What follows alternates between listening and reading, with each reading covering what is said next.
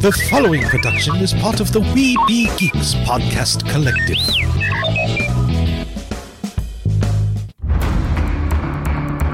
From days long ago, from uncharted regions of the universe, comes a legend. The dream that came through a million years, that lived on through all the tears. It came here, the Fandom Nexus. Fabulous secret powers were revealed to our host as he plugged in his microphone. I have a podcast! Here he is, your Spider Pan, Jeremy.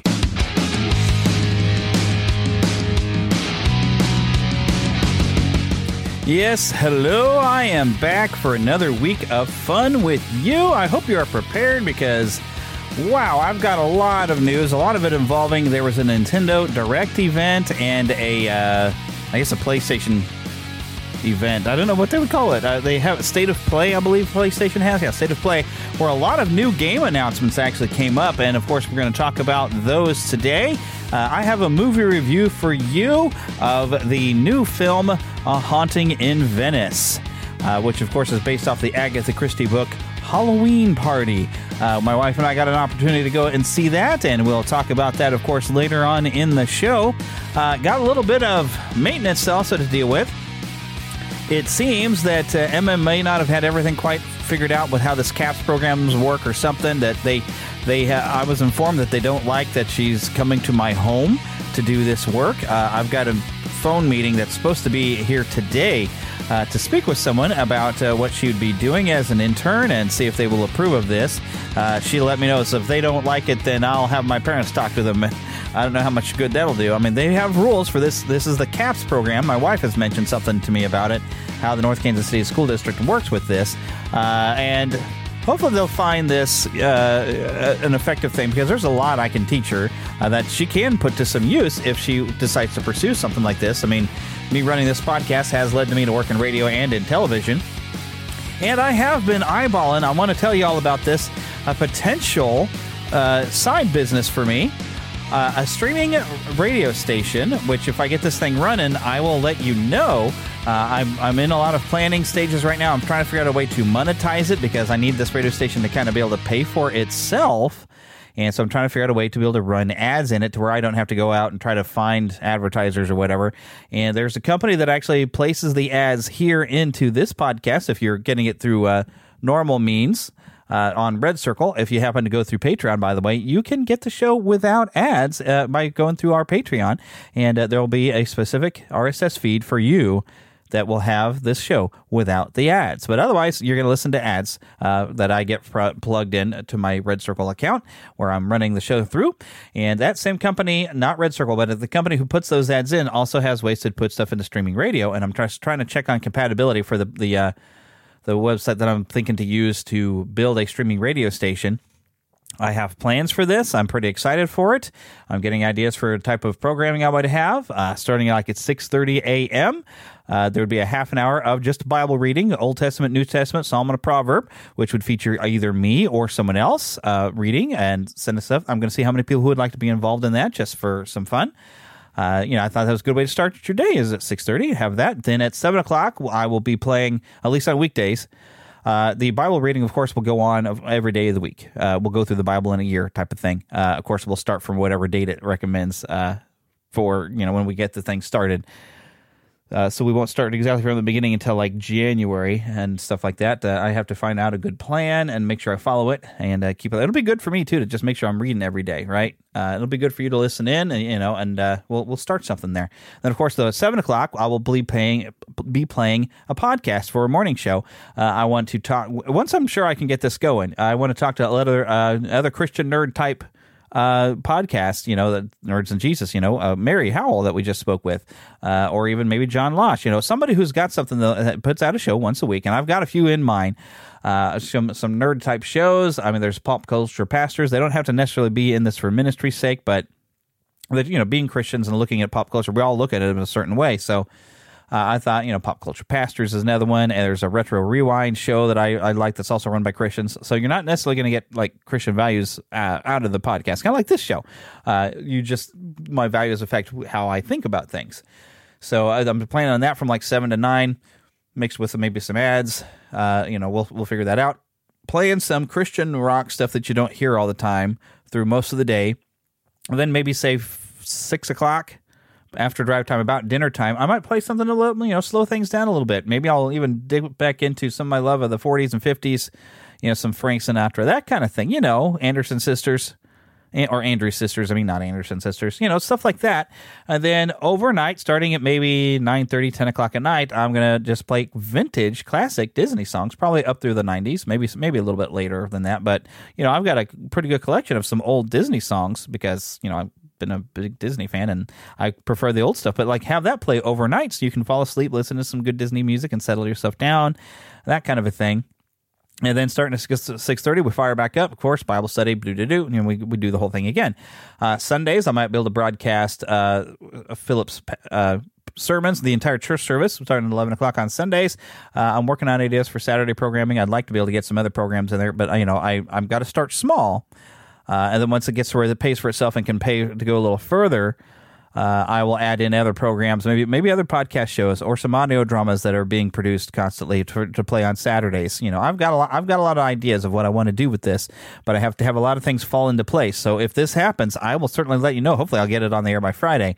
Um, and of course, I'll my Facebook page that I've had for my Solid Rock radio program that has been defunct for a long time. Uh, you know, has not been airing. i am going to turn that one into a Facebook page for this new online streaming radio station.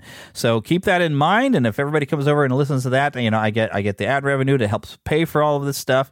Uh, you know, if, if I ever get to where I turn a profit on this, would be great. But mainly, I just want it to pay for itself, and I feel like I'm doing something in the world and uh, creating some more fun things to listen to, and uh, hopefully make your day a little better. Something to listen to at work. If you, hopefully, if you enjoy some of the same music I do, it's going to be a wild mix of everything from you know I, some old DC talk to some Disciple and Red, you know, and stuff like that, and any other new music I can discover as I do this that I used to play on Solid Rock. I used to get some new music from different services and all they have to do is get an MP3 with all the, the right data, and everybody gets their royalties, and I get the licensing and all that kind of stuff. So uh, be on the lookout for that. Hopefully, by next show, I will be able to announce something.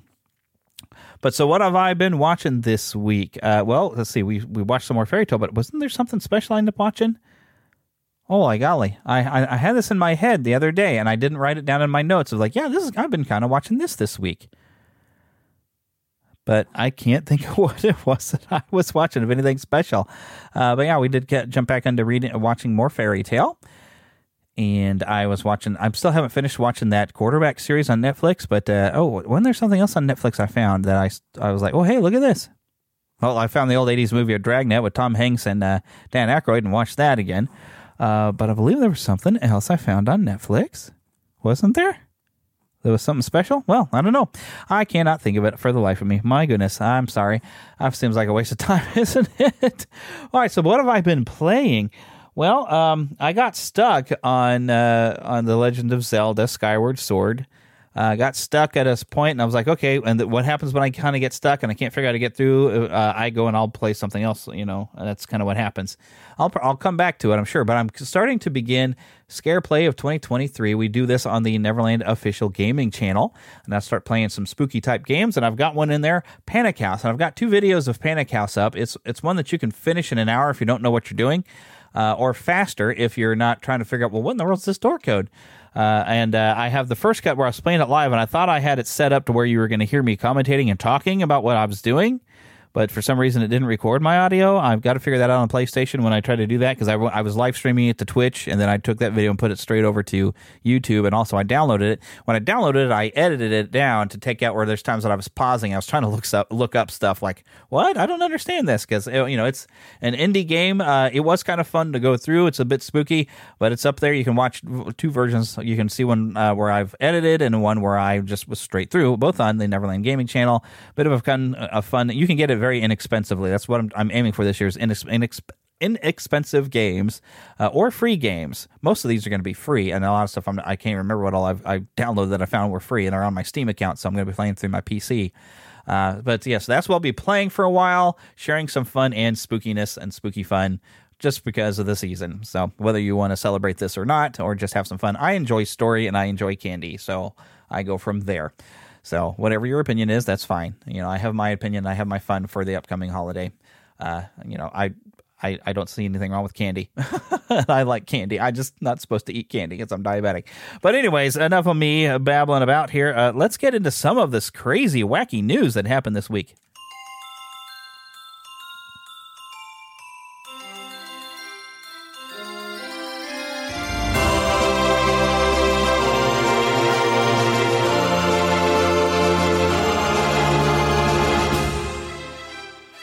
Spanning the Disney and geek universe to bring you the best in comics, toys, movies, and entertainment.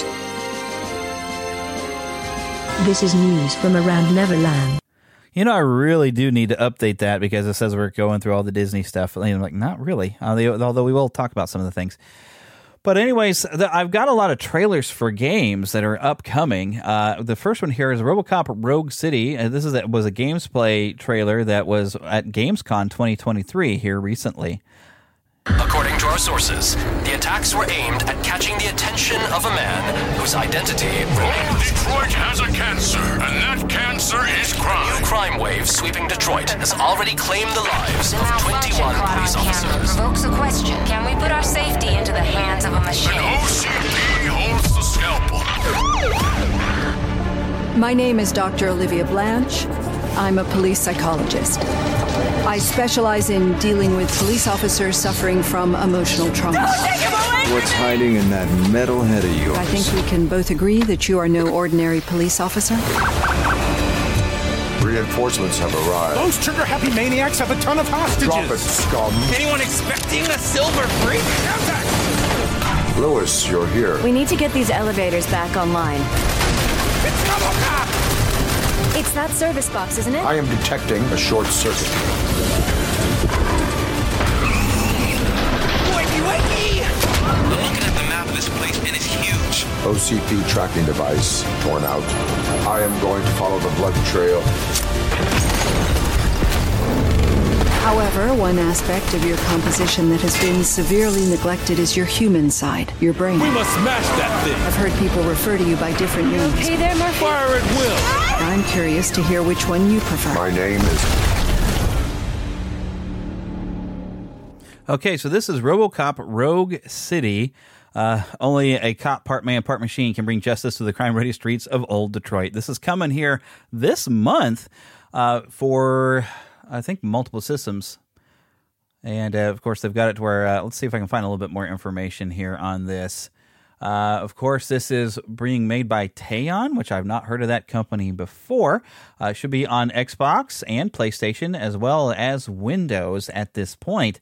Now, of course, we can never really cover the movies. They're ultra violent movies uh, back in the 80s, but this is an old 80s character getting kind of a relaunch at a video game, and I think this might be like a continuation of the story. So, I mean, that's at least what it seems to be. This is like a continuation of the story from perhaps where one of the older movies left off. Uh, I think we got it through at least three movies. Two of them probably worth watching. The third one, not so much. Uh, then there was the reboot movie, which I kind of enjoyed. I only watched the one time though, but it, know, it got a lot of hate. Uh, but you know, it is what it is. So Shawn Levy uh, is supposed to be directing some Star Wars. Uh, and uh, he actually uh, oversaw the release of Night at the Museum Kahmunrah Rises Again, which was an animated, uh, I guess, film or series. I didn't really watch this one. Uh, he is basically ta- he's gearing up to shoot Deadpool 3, or, well, I don't know where they're at with that, with Ryan Reynolds and Hugh Jackman coming back to play Wolverine. Uh, he's also directing on the fifth and final season of Stranger Things. But he is apparently uh, been in talks to direct a Star Wars film of some sort. But uh, we're kind of hung up, I guess, on this because of the, the strikes going on right now. Oh, here is actually, yes, it was an animated thing. That's why I thought I remembered something about it. Uh, it was a Disney Plus thing, Night at the Museum, Ka, Kahmunrah Rises Again. I didn't watch this. Um, don't know. Uh, it might have been good. I don't know. Did any of y'all watch it? Maybe I should check it out. It's one of these days. Uh, it seems like it was they were trying to reboot the franchise a little bit of uh, Night at the Museum. But uh, apparently, he's a big Star Wars fan and has been talking about doing some stuff. Uh, this is also the guy who uh, made Free Guy. Although there's talks apparently that there might be a Free Guy too. Did y'all watch that? I rather enjoyed Free Guy. It was kind of fun. Uh, so you know things are kind of slowed down. Uh, but an interview he uh, he gave, which I'm reading this off of Collider, uh, doesn't say where this interview came from. It might have been Collider spoke with him directly. Um, but it says if you had told me back when I was directing Big Fat Liar that someday I'd be working on the biggest TV show in the world and directing Marvel following Star Wars, I would have told you you're nuts. But it is so thrilling, and it's kind of a big canvas storytelling that I've always dreamed of doing. Uh, so, know, I've, I don't know where this is right now, other than delayed and a potential thing happening. I don't know, but. I, I figured I'd, I'd, bring it up. It's Star Wars after all. Uh, whether we think we need to get any more stuff or we're just getting uh, swamped with stuff right now, I don't know. But I figured it's worth a mention. Okay. So there was a PS5 update that happened very recently, by the way, for you PlayStation uh, people. So Sony released this is I'm getting off of IGN. They released an update globally for PlayStation 5 that had some new accessibility, audio, and social features. The update includes a number of features from the latest PS5 beta, including using a second DualSense controller for assistance, new audio options that allow 3D audio powered by Tempest 3D Audio Tech to be enjoyed on compatible Dolby Atmos enabled HDMI devices, new ways to connect with other players and customize your multiplayer sessions, and support for larger capacity M.2 SSDs up to 8 terabytes. So a lot of different stuff. And uh, with this PS5 update, the global rollout means that every PS5 user can now finally mute the PS5 beep sound when turning it on and off or putting it in rest mode. If you go to your settings, system to beep sound, adjust the beep sound volume. So select, of course, the volume and then mute it. Uh, so if you don't want that beep, I, you know, I kind of find the beep a little bit useful. So I'm going to keep it on there. But if you want to get rid of that little beeping noise, uh, you can. Uh, PS Remote Play, which lets you stream games from your PS5 or PlayStation 4 to another device, including iOS or Android, smartphones or tablets, and PCs and Macs, over the internet or through your home network, is now expanded to include devices running Android TV OS 12, Chromecast with Google TV on the 4K model, and the Bravia XR-A95L model are currently verified. Now, if I can do anything on my Roku device, I don't know how that would actually work. It's very, very interesting, though, to go through the internet uh, on on a streaming device and be able to play. I guess you'd have to have the the remote play app, and I'll have to see if the Roku would do it. But how would you get your your controller to work that way? But it's very interesting. But elsewhere, it says here. The update improves voice command. Users in the US and UK can now say, Hey, PlayStation, help to activate help content, uh, content and can navigate between help and content pages using voice command. You can also ask, hey, PlayStation, what's new to check for new PS5 features and see the current PlayStation Plus monthly games lineup. Uh, I don't like talking to my machines like that. I, I talk to a Google thing over here. I mean, I've, if I said, hey, and a certain device behind me, it would answer. And I, I mainly use it to find my phone when I've lost it because I lose my phone a lot.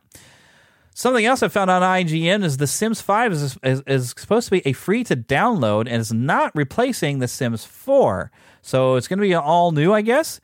Uh, this came from EA and said in, uh, that they've confirmed Codename Project Rene will be free to download when it's ready. This means that when Project Rene is ready and fully open to players, you will be able to join, play, and explore it without a subscription, core game purchase, or energy mechanics. EA elaborated in a blog post uh, during a Behind the Sims presentation, and they say we want playing to be super easy for you to invite or join friends and experience new features, stories, and challenges. I uh, see. It said, "Oh well, this is the important part." So the the blog post went on to say that the next Sims games won't replace Sims 4, but that the two will exist side by side.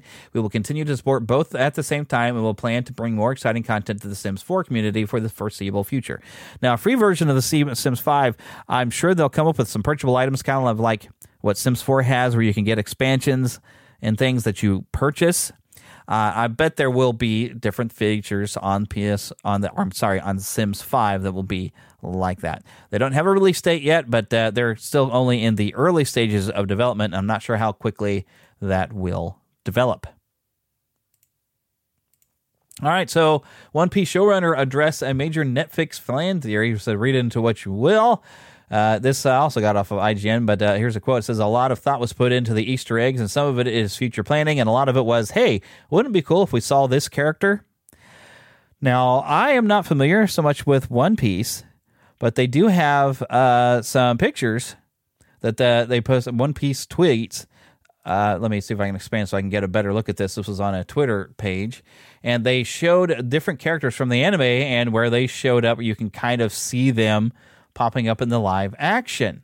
Uh, so, I, all of you eagle-eyed fans of One Piece, you probably noticed a lot of these things, and it seems like there'll be some future planning. And I have heard that season two is actually greenlit, uh, and it needs about 18 months uh, probably to get created once the strikes end. So, yes, another season of the One Piece live action, which I enjoyed, and even the One Piece creator apparently was part of this and wrote scripts for the live action, so it kept in the style.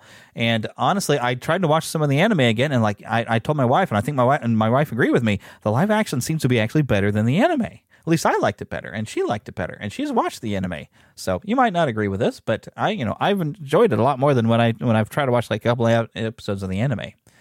But yeah, there there seems to be a lot of characters that might be popping up. Now, of course, we have some fun game trailers that happened announced. Uh, do I have a, uh, you know what I did not grab that I meant to grab? Uh, there might be a little bit of uh, video, and I don't know how much the audio is going to be. But one thing that did pop up at first uh, from Nintendo on the Nintendo Direct, but apparently is coming to all systems, is a remastering of the original first three Tomb Raider games that you probably played on your PlayStation uh, or your PC. It was available on PC, and I think on PC is where everybody was trying to find a nude code.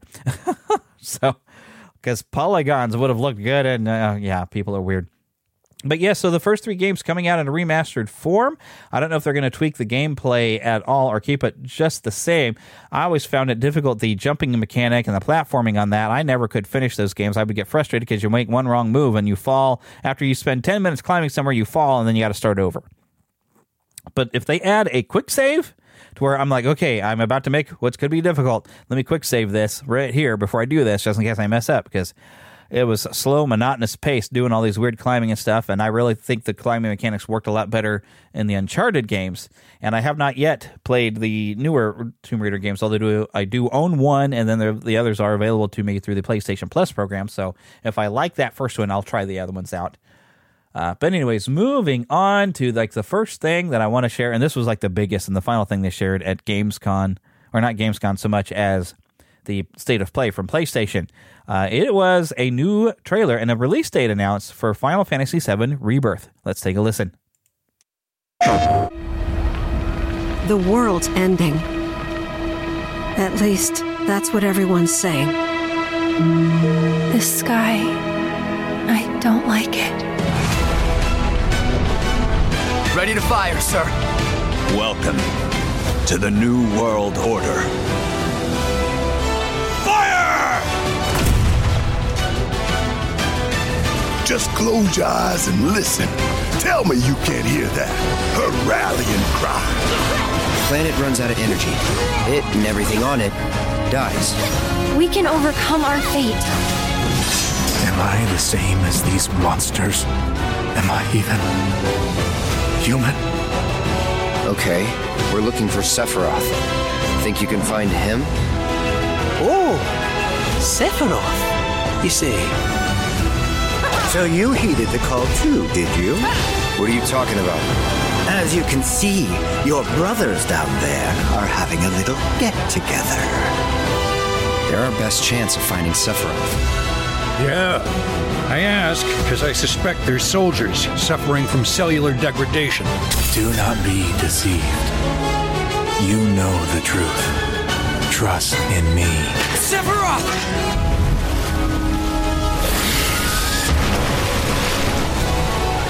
Come on!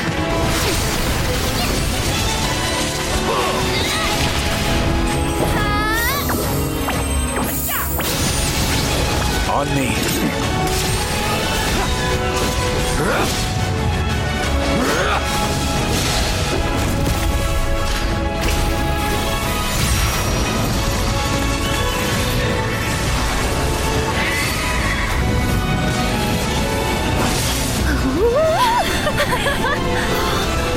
Look!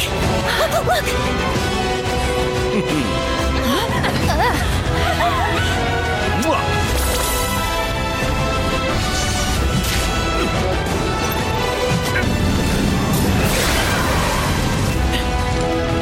Excuse me.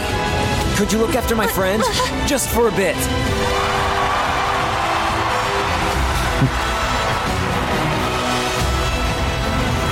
A weapon? Tutelary creatures, set only to appear when the planet is in grave danger.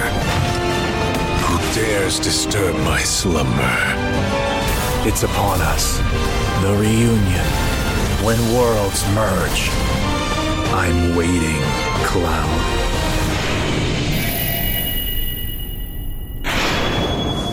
All right, so Final Fantasy VII Rebirth, February 29th, which I think we already knew it was supposed to be like in February. Uh, they do have some pre-order stuff going on already. Uh, I with like digital content, you can even uh, digital two pack. You can get the uh, the remake or Intergrade uh, version as well. Uh, I plan on ordering and trying to get. It's still playing. Uh, I'm planning on getting a steelbook edition like I got over at Best Buy if I can find this somewhere. Uh, I really enjoyed the steelbook edition. It came with a nice little book which has some of the designs and artwork of the game, as well as a short CD of some of the music. Of course, I did later digitally purchase the entire soundtrack because I enjoyed the music of it so much uh, of the remake.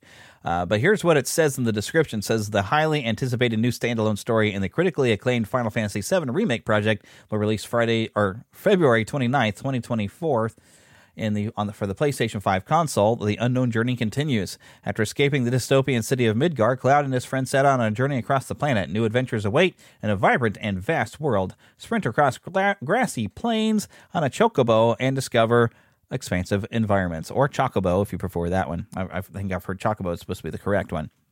The other bit of how do you pronounce it is some people say Cat Sith. I've heard Kat Shi. Uh, I am not sure. I want. I'm curious how they're going to pronounce his name in the game, and I will take that as the canon uh, pronunciation of how you say his name. But we get to see him in there. We also get to see uh, as when people are talking about this, Cloud and Sephiroth working together in some sort of fight. Now, what I'm betting this is uh, part of is Cloud's messed up memories, where he gets himself confused with Zack, and it might be he's going to remember maybe Zack working with Sephiroth, which you could have played in Crisis Core. And maybe that's what that is, is Cloud thinking it's him that worked alongside Sephiroth, and actually that he's just remembering Zack's memories as his own because his mind is really messed up. But we also know if we played the original Final Fantasy game back from the 90s, that Sephiroth has some sort of weird mental control on Cloud and can almost force him to do some stuff and can mess with his head uh, for whatever reason, which I'm sure they'll get into a little bit more. Uh, I, think they might have explained it pretty good in the original game, but you know, I'm not sure uh, that we really fully understand other than the connection that they have for being part of the Jenova uh, experiments uh, that Cloud was. That somehow or another Sephiroth and he, Sephiroth is always trying to lure Cloud to his side of things. So it's very interesting to see that little scene where you can play as Sephiroth and be teaming together, have Sephiroth on your team. Uh, have no idea what all that means yet, but we'll find out. But also we get to see Vincent and Yuffie and the Golden Saucer and Chocobos. Uh, didn't get to see um, Cid yet. I'm figuring it's coming though, right? We, we got to have Cid in there. He's got to fly you around, right? So lots of interesting stuff. I am super, super excited, of course, as you know, for that because I really did enjoy the remake. But here's something for all of you Disney fans that still stuck around. 1,000 years ago, superstition and the sword ruled. It was a time of darkness. It was the age of gargoyles. Frozen in stone by a magic spell for a thousand years. Now the spell is broken, and we live again. So what you're hearing here, of course, that was the intro from the original Gargoyle series, but the old NES game is being remastered to make it. I mean, and this looks looks like the animation from the series. I mean, they just reanimated it completely, redrew everything, and of course, you make the mistake because it's NES and it's pretty unforgiving. They gave you a rewind feature. Warriors by night. We are defenders of the night. We are gargoyles. So this will be on Xbox One, PS4, the Nintendo Switch, Steam on GOG. Uh, coming very, very soon, I believe. Um, here in the description, it says Gargoyles Remastered is a 2D classic 16 bit side scrolling platform. I thought it was like an 8 bit on the NES. Maybe it was on the Super Nintendo. I never played it. Uh, it's an adventure game remastered for modern hardware, developed by Empty Clip Studios. Relive the legend of Goliath and save the world from destruction with enhanced visuals, animations, and sound effects, all inspired by the acclaimed animated series. Uh, of course, there's going to be achievements, gameplay rewind, and more uh, features uh, added in here. So this looks like I'm. It's going to be fun. I think I'm going to be picking this up. Honestly, I think it's going to be a good time. Kind of like uh, remember when they remastered the old Ducktales game and actually improved it greatly, and uh, it was so much fun.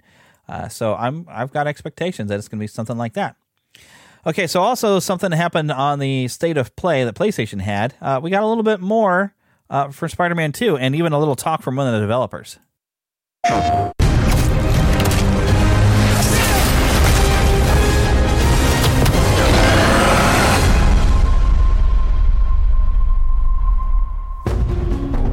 This is Brian Intihar, Senior Creative Director at Insomniac Games.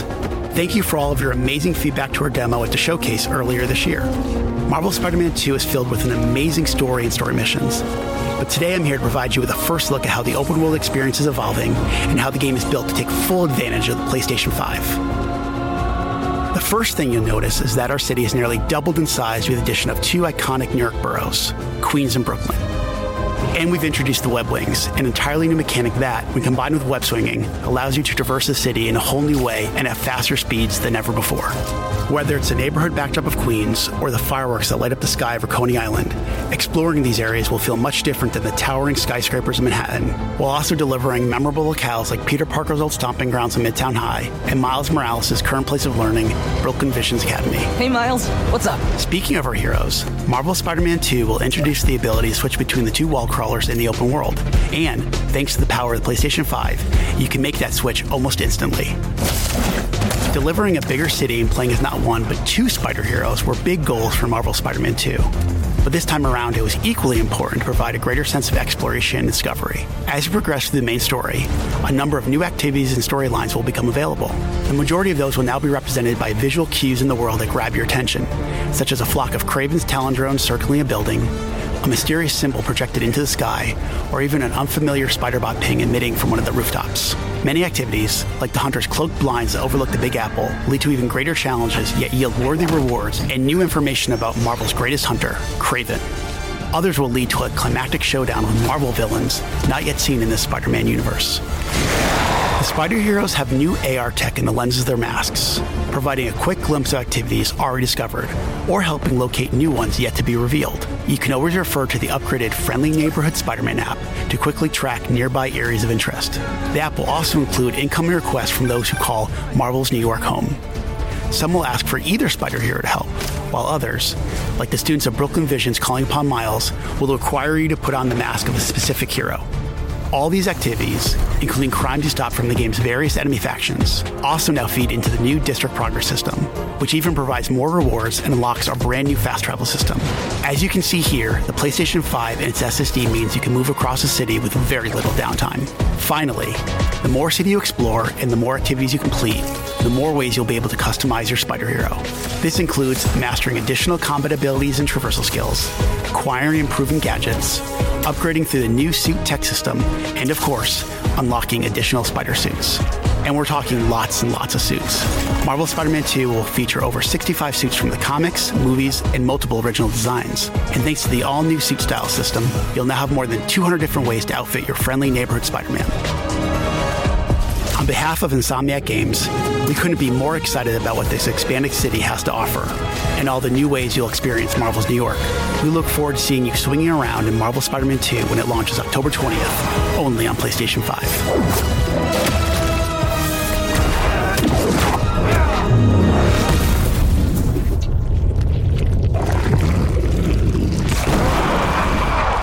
So this is coming October the 20th. I've already put my pre-order down. So you can bet I will have some coverage of this game on the Neverland official gaming channel as much time as I get to actually play the game. I will I will be playing it and I will try to of course uh, either live stream it to Twitter and then from or not to Twitter but to Twitch, and then I have to copy the videos over to YouTube, or I'll just make some YouTube videos and put them in there. It's best that I can. Uh, with all the different new costumes, I did see. You know, I I'm, I love the classic costume, uh, and with the variants that you can do, you can do variations of the costume, like different color schemes. It looks like you can do from the, the classic blue and red, you can go back to the black and red of looking the classic style. So you can go back to the original Amazing Fantasy where it looks like the intention was to be black and red, but of course you have to highlight black with blue, and so uh, or another just got adapted to being where he was wearing blue and red because how it looked. But I think the intention was black and red. I'm, I'm, I'm sure we've discussed this before on the show years and years ago, early on in the show or the podcast. But of course, I'm excited about that. Uh, here's something I know Adrian Rapp will be excited for. Buffy the Vampire Slayer cast reuniting for a Spike focused series. This on Variety. Uh, and I can listen to the article it says. So, you know what? I'm going to hit a button and let somebody else talk. Buffy the Vampire Slayer cast reuniting for Spike Focus series by Jaden Thompson. The original cast members of the series Buffy the Vampire Slayer are returning for an Audible original story, Slayers, a Buffyverse story, set in the same world as the original show. The new story will focus on Spike, James Marsters, as the protagonist and premieres October 12th. In addition to Marsters, returning cast members include Charisma Carpenter, Anthony Head, Juliet Landau, Emma Caulfield Ford, Amber Benson, James Charles Leary, and Danny Strong. The scripted original picks up 10 years after the events of the 2003 finale. Per the official description, since then, Spike Marsters has gone deep undercover in Los Angeles, convincing the forces of darkness that he's back to his evil ways. When his cover is compromised by 16 year old Indira Nunnally, Laya DeLeon Hayes, Spike finds himself on Baby Slayer sitting duty once more. While he attempts to track down a watcher for his eager new protege, their paths collide with the veteran slayer of a parallel reality where Buffy Summers, Sarah Michelle Gellar, never existed. A reality where Cordelia Chase, Carpenter, is the one and only slayer. She needs Spike's help with a classic big bad terrorizing her world. His old flame, Drusilla Landau. In a Oh, it seems maybe there was more. Oh, yeah, there is. But I'm going to jump ahead here. Uh, it said Slayers is written by Benson and Christopher Golden. It was directed by Benson Golden and, and Kc Wayland. Cast will reunite for a panel on Friday, October 13th at New York Comic Con at 1.30. I'm sure that's uh, going to be Eastern Time. So yeah, uh, Audible is actually running a 30 day free subscription if you don't already have access. So if you want to go and get on Audible, now of course, I would have thought this might have been a uh, when I was hearing stuff about a reunion, I would have thought it may have been a TV series or movie something because they were talking about a sequel. And like, real because really the series was a follow up to the original movie with Kristy Swanson and Paul Reubens and Rutger Hauer. Remember that movie? It was it was more of a comedy than what this series ended up being. The series was trying to take the concept a little bit more seriously. Uh, and I didn't watch the entire run of the series. Um, so maybe I should go back. I mean, I, I remember kind of losing interest in it after, in uh, probably somewhere I think season three. Uh, something just wasn't quite working for me anymore, so I kind of fell off of it, and I didn't like the bringing Wicca into it and some stuff like that. I, I was like, no, I can't, I can't get behind that. Nope, nope, nope. Uh, but so this is going to be an audio only thing through Audible. So if you happen to be interested in this, make sure you have an Audible account at least for 30 days for free. Uh, I don't know if you'll get the entire series. I, you know how I'm not sure how they're releasing this. If it'll be one episode a week, so 30 days might not be enough for you to be in there. But I'm sure Audible's trying to attract a lot of new people, doing something different.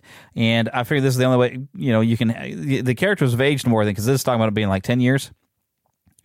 Uh, the, char- the the actors have aged more than what their their characters would have, I guess, at this time.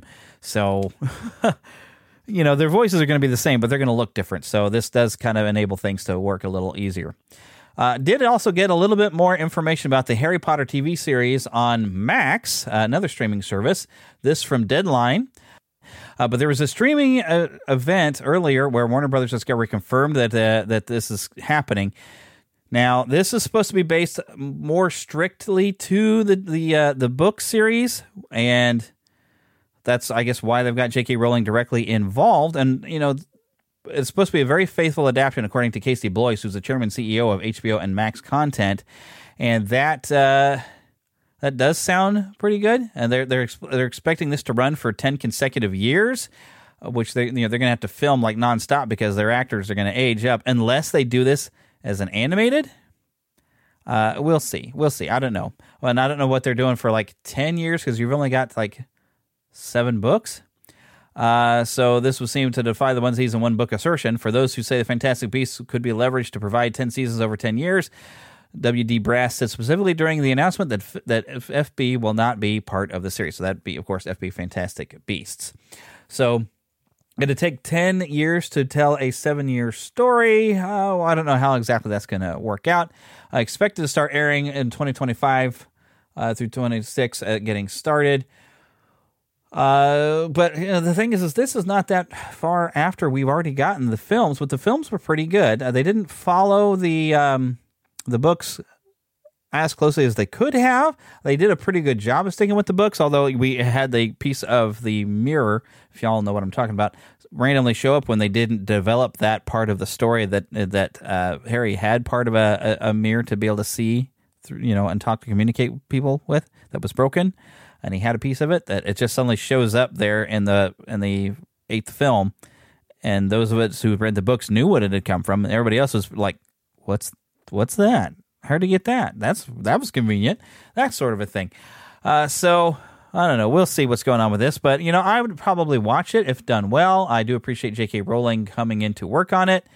Um, as for a return, it actually says this on Deadline. Here's a section. As for a return of any of the film franchise stars like Daniel Radcliffe, Emma Watson, or Rupert Grint, never say never. It would certainly be a PR boost for the series. And while new actors will be cast in the primary roles, there are always flash forwards or the currently in vogue multiverse plot ploy that could create space for more familiar faces in this series. But Daniel Radcliffe has said he's fine with sitting on the sidelines. So yeah, because they're starting fresh, so I wouldn't expect to really see the original actors. Plus, they've all kind of turned on J.K. Rowling and uh, bit the hand that fed them. Uh, but uh, oh, there's maybe a little bit of video here. That's pretty much just text and music, so I think I'm going to stop it. Yeah, not much of that. I don't want a copyright strike uh, happen to me just because they started playing that theme. So we'll just stop that right there. But yeah, we'll we'll see what happens with this in a couple of years. Uh, it might be delayed from the strikes going on right now. Uh, we'll see. What's so special about Hero Bread's soft, fluffy, and delicious breads, buns, and tortillas? Hero Bread serves up 0 to 1 grams of net carbs, 5 to 11 grams of protein, and high fiber in every delicious serving. Made with natural ingredients, Hero Bread supports gut health, promotes weight management, and helps maintain blood sugar. Hero also drops other limited edition ultra low net carb goodies like rich flaky croissants and buttery brioche slider rolls. Head to hero.co to shop today. Yeah, but that's enough for some news. Now it's time to go to the trailer park. Mama, another gator got in the house. Another gator? Give me that sugar. Come here. Get him, Mama. Get that gator. The Neverland Trailer Park. All right, and I got a lot of these too, so let's just jump right into this one. There's something that uh, I don't think you ever would have expected would have happened, but Spy Kids Armageddon. Yeah, that's right. They're rebooting Spy Kids. Games? You want to get busted? There's something wrong with this game. Antonio. Hi. Oh, good. It's locked. Just making sure. Really? Something is happening. It's all over the world. It's like somebody combined a virus with. The Armageddon code. What are these things? They're bad guys from our video game. Ah! Get out of here, kids. Go. Wait a second. I think mom and dad are spies. You think? We have to find mom and dad now.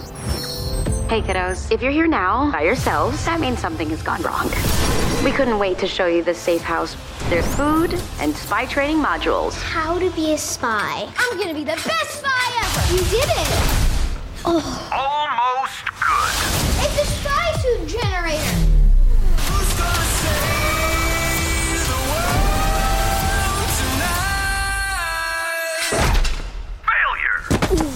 Since we caused this whole game apocalypse, we have to stop the bad guys and save the world. Let's do it. Activate magnitudes. The clock's ticking. We can do this. Hold on a second. We go into the video game? No, no, no, no. Mm-mm. I think we need to regroup. There's no time.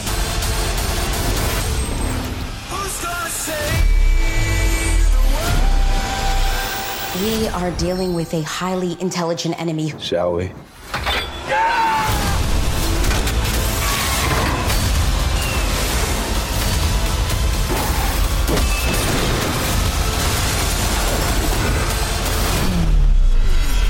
Wait! Why are there so many of them? It's more fun that way.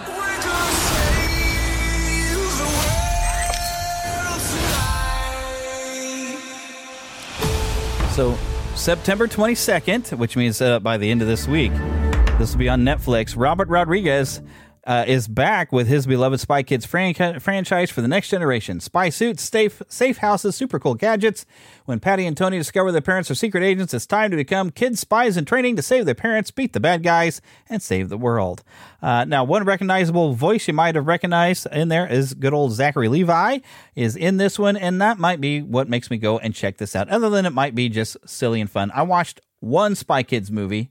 Uh, the first one was kind of silly and fun. I was not uh, a younger generation that probably would, would continue to watching those, but I thought the first one was kind of fun and cute. Uh, so we'll see. I, am probably going to check it out. Here's something coming to Apple Ti- Apple TV. Oh my goodness, uh, Monarch: Legacy of Monsters, part of the Godzilla franchise. I think this might be more from Japan's uh, Godzilla stuff movies, or no, this might have been our Americanized version that's recent. Because here's Kurt Russell. I hope so. I can't go back in time and fix all the mistakes I made. But maybe I could leave something for the future.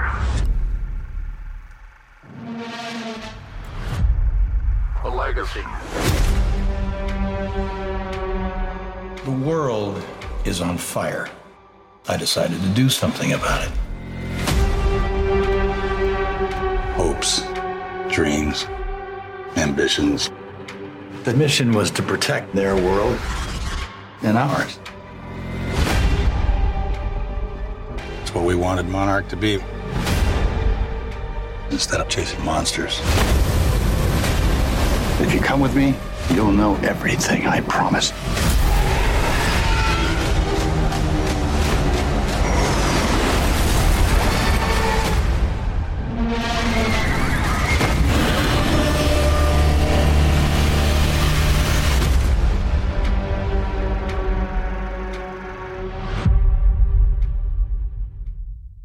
All right, so this is going to start streaming on November 17th when Monsters Emerge Secrets Follow.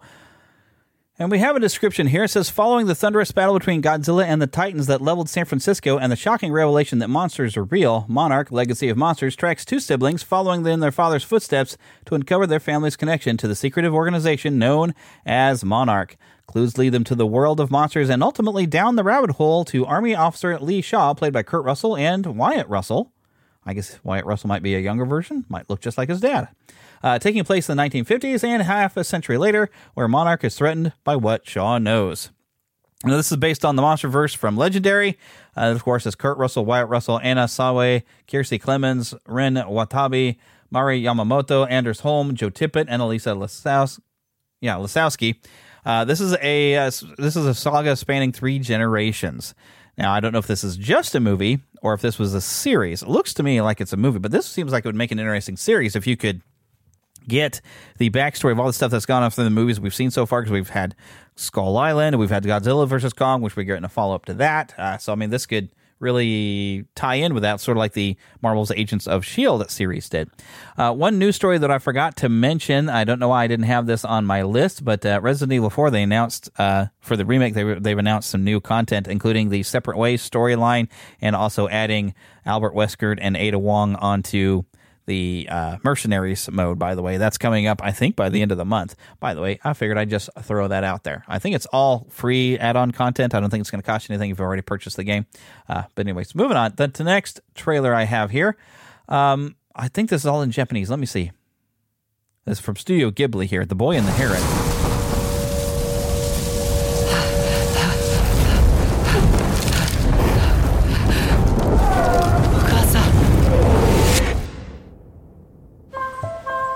真人さん行きましょう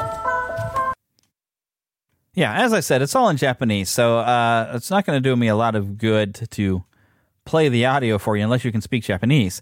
Uh, but this is from Hayao Miyazaki and Studio Ghibli. This is coming to theaters nationwide and IMAX December 8th. Uh, now, I don't know if this. I, I think you're going to have it subtitled when you release it here in the states, but if, there might be a dubbed version eventually. But this is a young boy named Mahito, yearning for his mother, ventures into a world shared by the living and the dead. There, death comes to an end, and life finds a new beginning. A semi-autobiographical fantasy about life, death, and creation, in tribute to friendship, and from the mind of Hayao Hayao Miyazaki.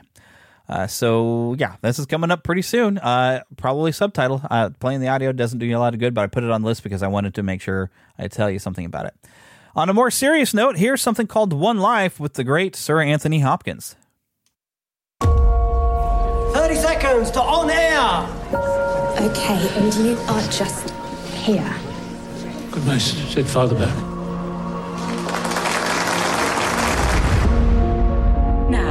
An extraordinary story about a young man who many years ago visited Prague.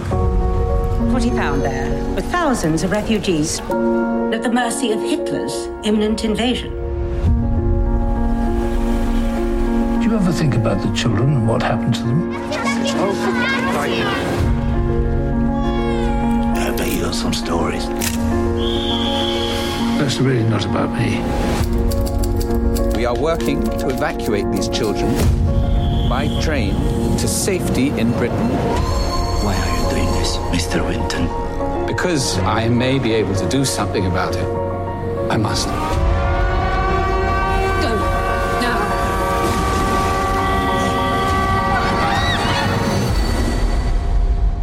Nikki, you must know we cannot save them all. You have to forgive yourself that. I'm starting, sir. I have to finish it. We cannot let these people down. It is incredible what you achieved. We're doing as much as we can. You've a lot of faith in ordinary people. Because I'm an ordinary person. Save one life, save the world. Uh, forgive me, but how many children are we speaking about? Is there anyone in the audience tonight who owes their life to Nicholas Winton?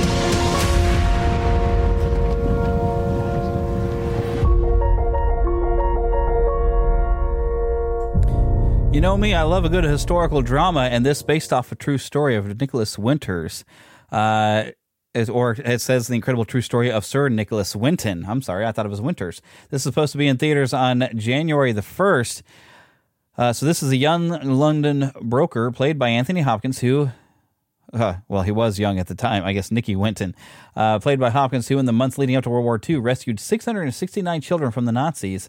Nicky visited Prague in December 1938 and found families who had fled the rise of Nazis in Germany and Austria, living in desperate conditions with little or no shelter and food, and under threat of Nazi invasion.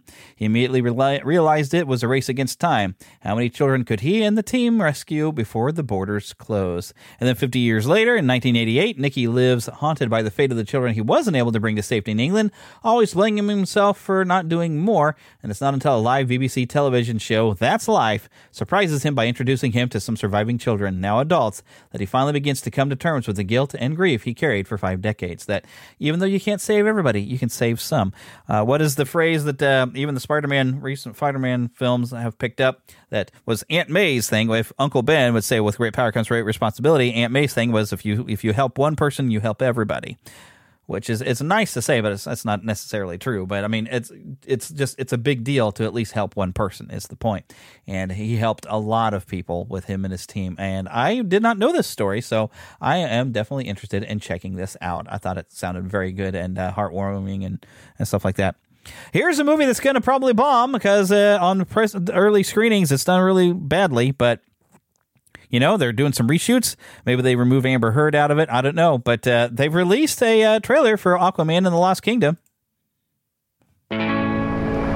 Four years ago, I was basically unemployed. A wanderer with no home. But now, I'm a husband and a father. And I wouldn't have it any other way. I'm how you do it, Pops. My job was a little less stressful than yours.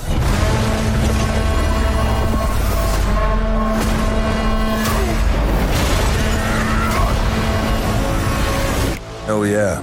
I finally got a job. I'm the king of Atlantis. Half a billion people from every known species in the sea call this place home.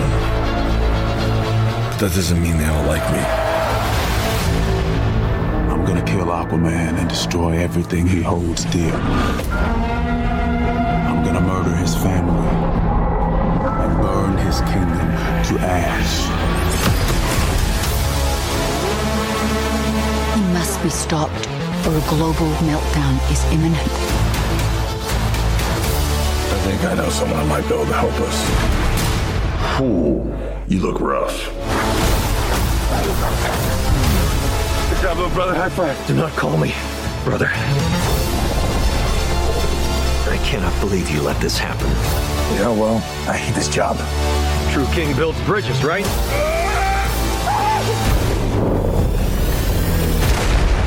True king builds bridges. We need to find Manta. He's different now. He's stronger than before. It's the Black Trident.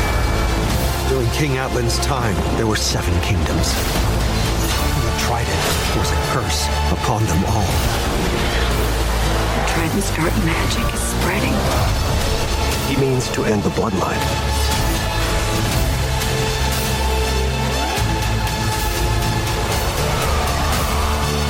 I don't know what lies ahead, but we can't leave our children a world without hope.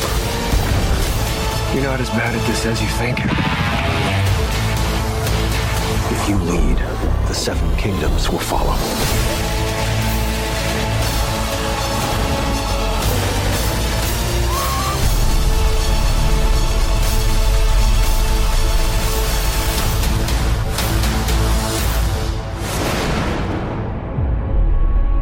All right, so that's Aquaman and the Lost Kingdom. One King will lead us all. Coming to theaters December 20th.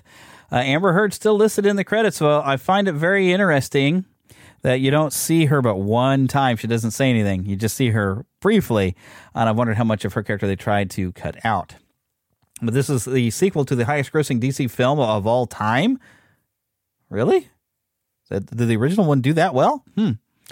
But uh, here's the description from DC's YouTube page. Uh, it says, having failed to defeat Aquaman the first time, Black Manta, still driven by the need to avenge his father's death, will stop at nothing to take Aquaman down once and for all. And this time, Black Manta is more formidable than ever before, wielding the power of the mythic Black Trident, which unleashes an ancient and malevolent force.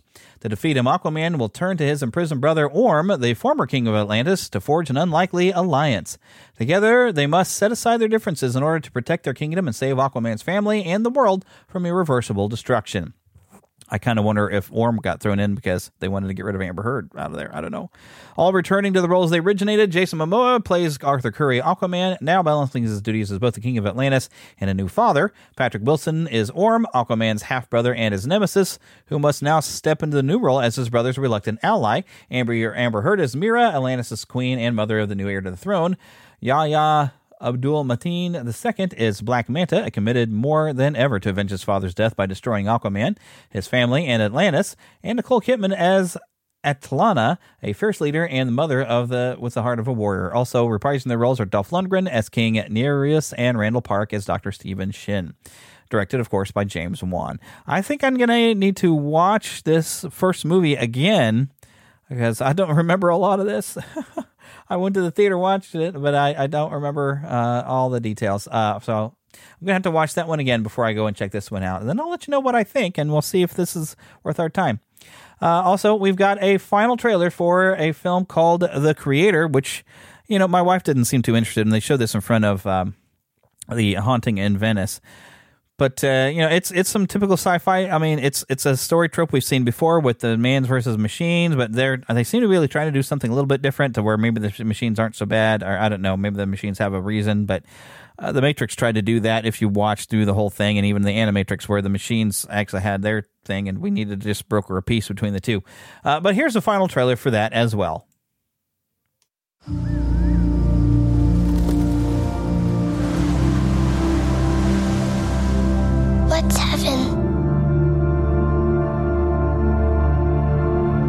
Peaceful place in the sky. Are you going to heaven? No. You gotta be a good person to go to heaven. Then we're the same. We can't go to heaven because you're not good. And I'm not a person.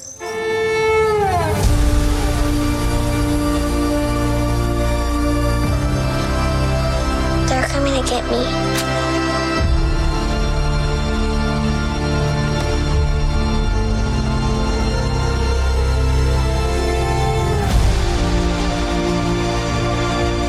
I'm like a bodyguard. I'm getting you out of this.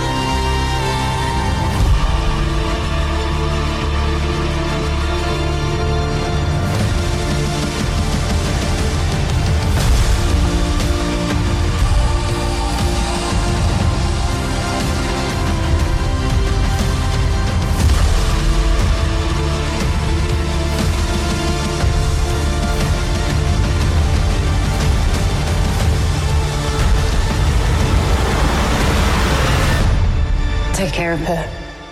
I promise.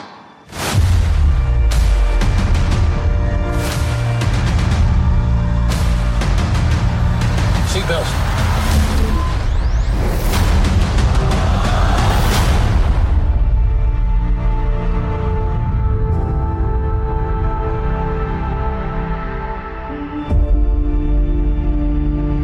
The creator releases September 29th, uh, coming out pretty soon. Uh, I think I'm going to wind up checking this out. I am I'm curious.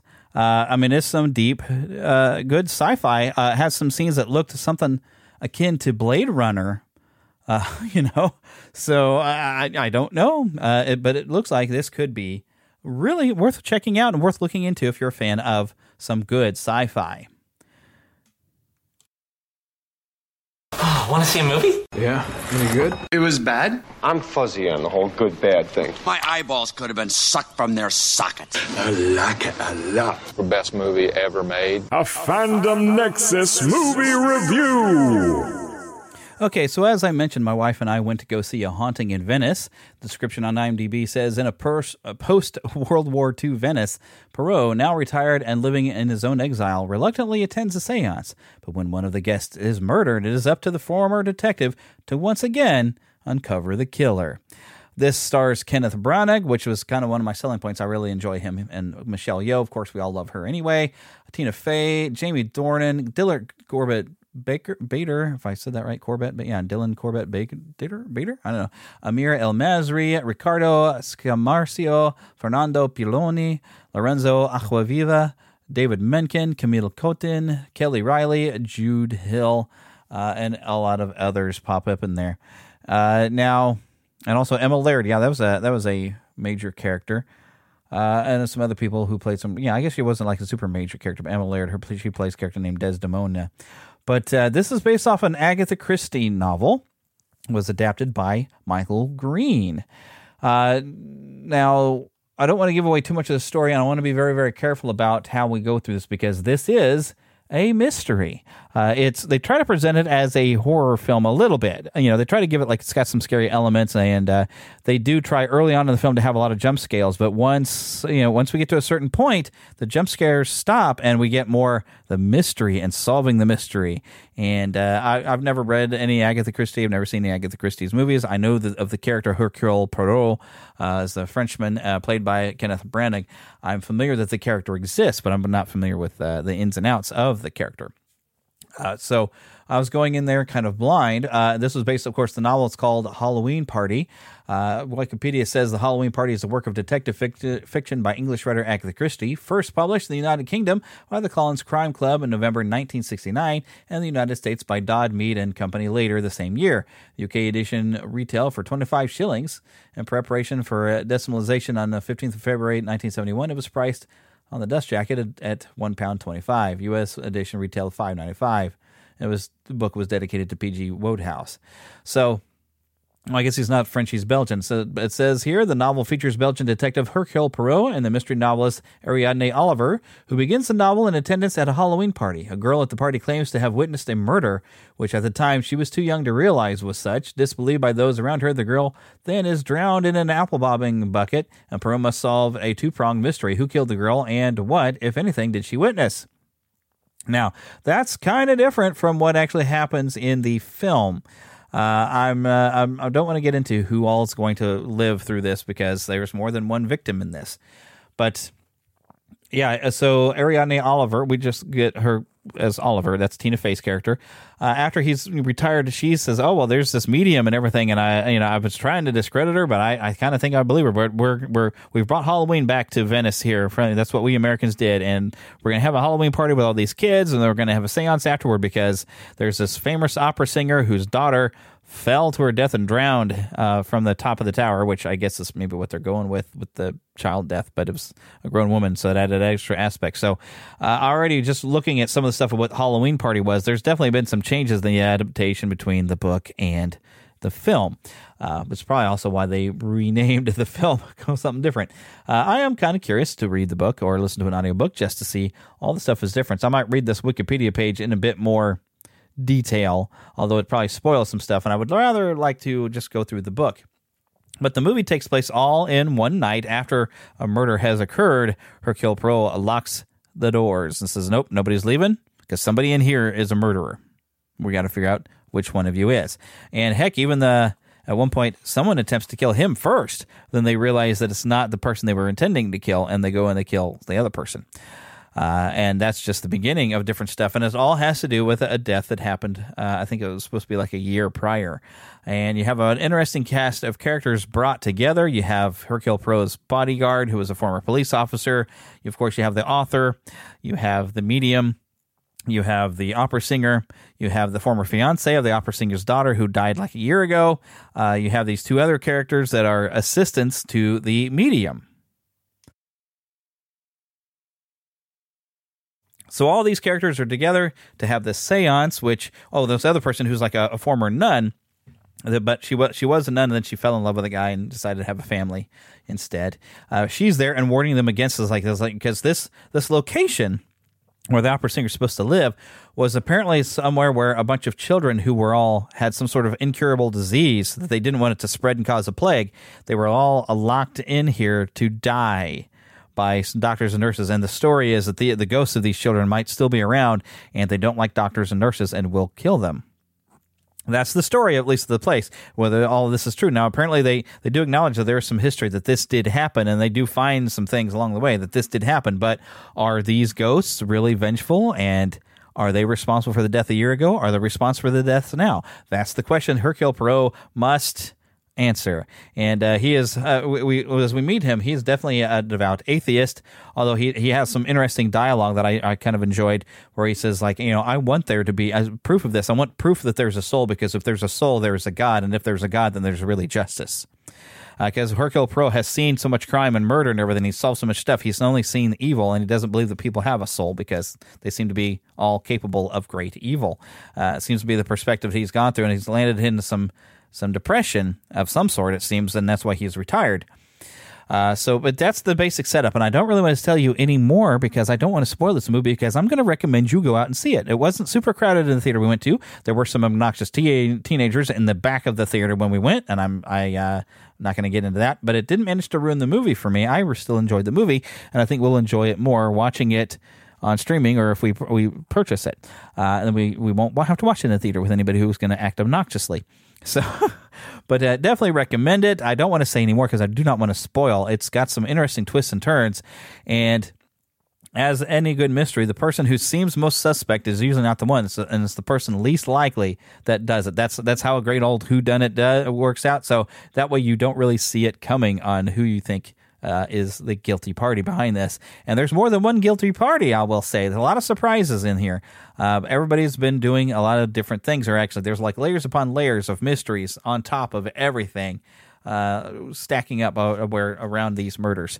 So very, very good movie. Definitely enjoyed it, and I'm definitely going to, to recommend it to you. We had a great time, uh, and it was definitely uh, confused and not knowing what's going on through most of the time here. Oh, golly, you know what? I thought I was done, but I actually have a couple of new trailers thrown in there, but uh, really they're just some TV trailers. Uh, the I'll just tell you, Frasier uh, is making its return. They they released a little bit of a teaser for that, where it's what's seeing what the new setup is. I don't think you need to have watched Cheers or the other iteration of Frasier to kind of get the idea. This is Frasier now moving into Boston, where his son is, and having a whole new cast of characters. The only returning character being Frasier. Of course, he's been in Boston before. That's where Cheers took place. So you might, you know, might see a few. Uh, cameos, crossovers from Cheers. I don't know, uh, but that seems to be the point. Also, we got another look at Loki, which I I think is coming very very soon, if not this week, onto Disney Plus, the second season of Loki. But I'm going to go ahead and wrap this show up course, we want you to go to neverlandpodcast.com. You can find a link there to go to my podcast reviews. You click in there, you sign up, and I get a little bit of kickback. It helps out the show. While you're there, go check out our shop where I have lots of fun designs you can put on t shirts and a lot of other items and a lot of other designs I really need to get up there and going, must say. Uh, you can send us an email, podcast at neverlandpodcast.com. And of course, there's a Patreon page in there. You can get in there. You can become a patron member, and then you can start getting a feed of the show without ads, plus a lot of other bonus contents, including some videos and all this other stuff that is over there, especially specifically for my patrons. Which you know, I'm finding with the Red Circle where I'm hosting this podcast, there's something in there to put some exclusives as well, and I'm going to research that, see if we can set that up to where that has exclusives as well, so you can support the show there as well. And of course, we do want to thank Karen Kennedy, Ricky Pope of Christian Nerds Unite, and Darren Wilhite of the Wilhite and Wall Show for their help in creating the intro. Don't forget to follow us on Twitter, Facebook. We have a group, but uh, I'm trying to be more interactive and doing more things in the group. Of course, there's YouTube channel for the Neverland, uh, fa- the Fandom Nexus, and of course the Neverland official gaming channel. Come and check out all the different things. I put video versions of the podcast up there as well, but these are not you're not going to see me. You're just going to see some graphic and a little bit of animation. That's basically because people do like to listen, apparently, through YouTube uh, to podcasts. So I'm like, okay, I'll give you the opportunity to do that. You just won't see much for video, but that's okay. You can turn it on somewhere and then go do something as you listen. But uh, yeah, that's going to wrap up the show. So the only thing left to do is say to get lost in an adventure. And I will see you next time with hopefully some announcement of that streaming radio coming. I hope so. We'll see.